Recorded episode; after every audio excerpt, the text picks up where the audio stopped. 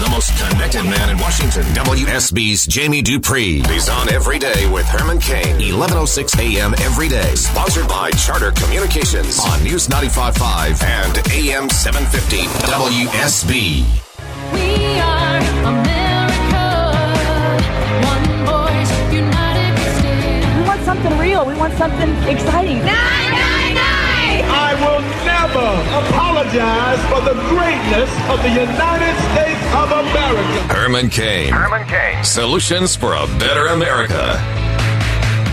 This is your host, Herman Cain. Thank you for joining us because we're going to tell you the truth. We're going to give you the facts.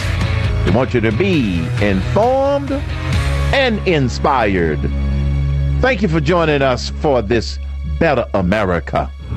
Breaking news, breaking news every day with Herman Cain and the most connected man in Washington, Jamie Dupree. Hello, Jamie.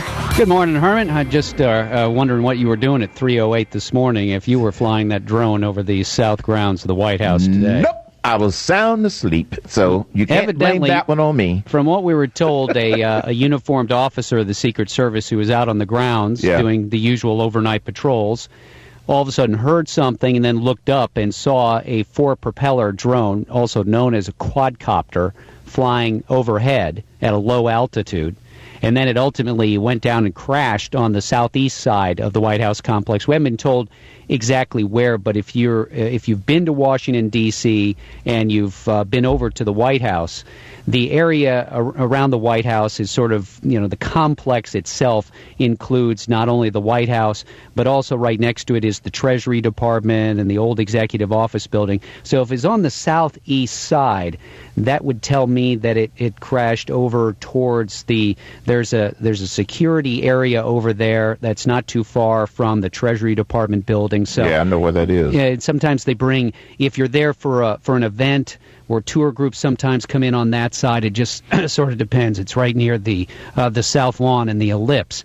So uh, they don't know right now whose drone it is. I'm sure that person is um, a little nervous today listening to the news on the radio and Uh, TV yeah. uh, or what the person was up to. I mean, look, you don't have to have too sinister of a mind to think of how you can use drones in a very bad way uh, to go after government buildings, etc.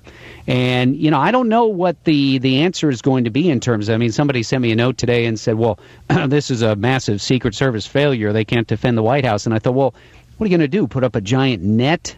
up in the air. I mean, it's just, you know, think about it. There's not much way to defend against a drone. Uh, look, it was 21 years ago. We had a plane fly into the White House. People probably have forgotten that that happened. There was a small plane that crashed into the White House, killing the pilot. Into the White House? Yeah, yeah, 1994, if I remember correctly. I didn't remember that one. and so well, uh, Google it. Everybody can look it up real quick and go back and look at it. You know, um, so it, it does raise questions. Certainly, with an event like the Super Bowl coming, you think about how there have been reports of drones over major stadiums for Right. college football games and more. I know we've had some reports of drones around the national monuments here in D.C. and up by the Capitol. In fact, I, I read one thing where they, they found some guy up in a tree near the Capitol. Well, what are you doing up there?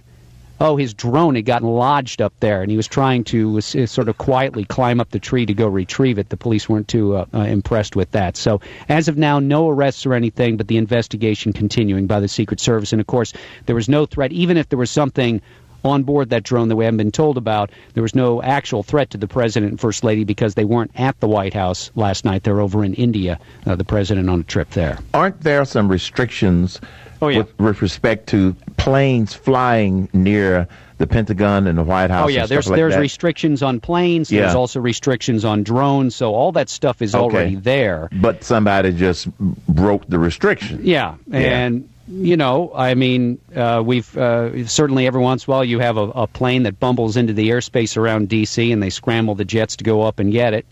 And so the same kind of thing. I mean, you know, the drone is not very big. I mean, this thing is not even two feet in diameter. It's got four little propellers. If you've never seen them, just look them up. I mean, they've become very popular. A lot of people, a lot of regular average people buying them and using them.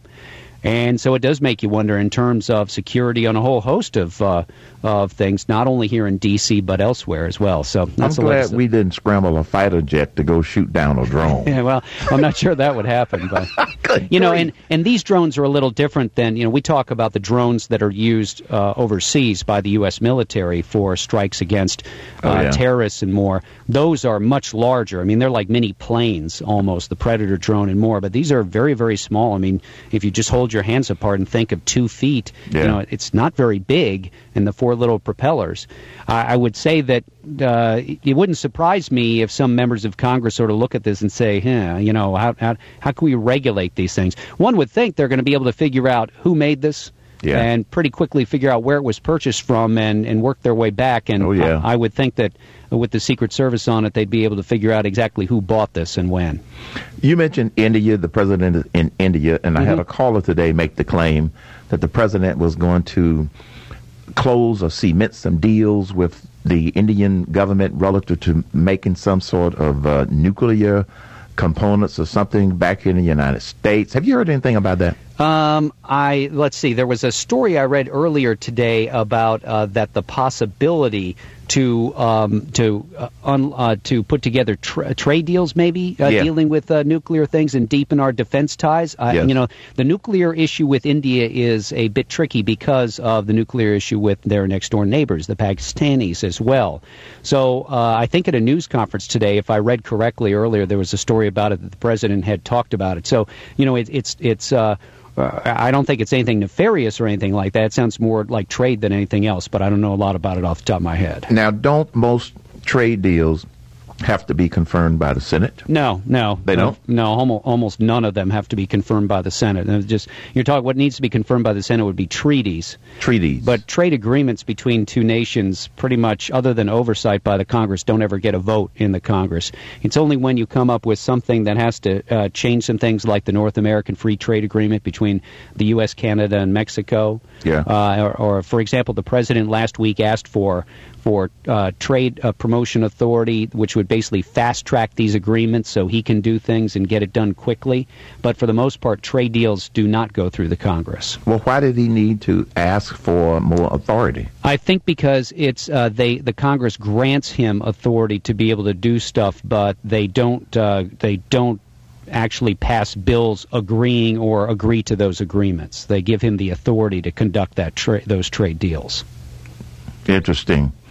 Uh, what's going on relative to the Keystone Pipeline in the Senate? Uh, they hope to finish that bill this week. Remember, uh, they, they uh, things got uh, sort of testy last Thursday night between Democrats and Republicans to the point where uh, the Senate Re- Senate Majority Leader Mitch McConnell wouldn't even let Democrats speak for one minute in favor of their amendments. I doubt, you know, things have cooled a little since then, but we've got a few parliamentary votes to get through this week, and I would think by the end of the week the Senate will be poised to approve that pipeline bill. But of course, it still faces a veto threat.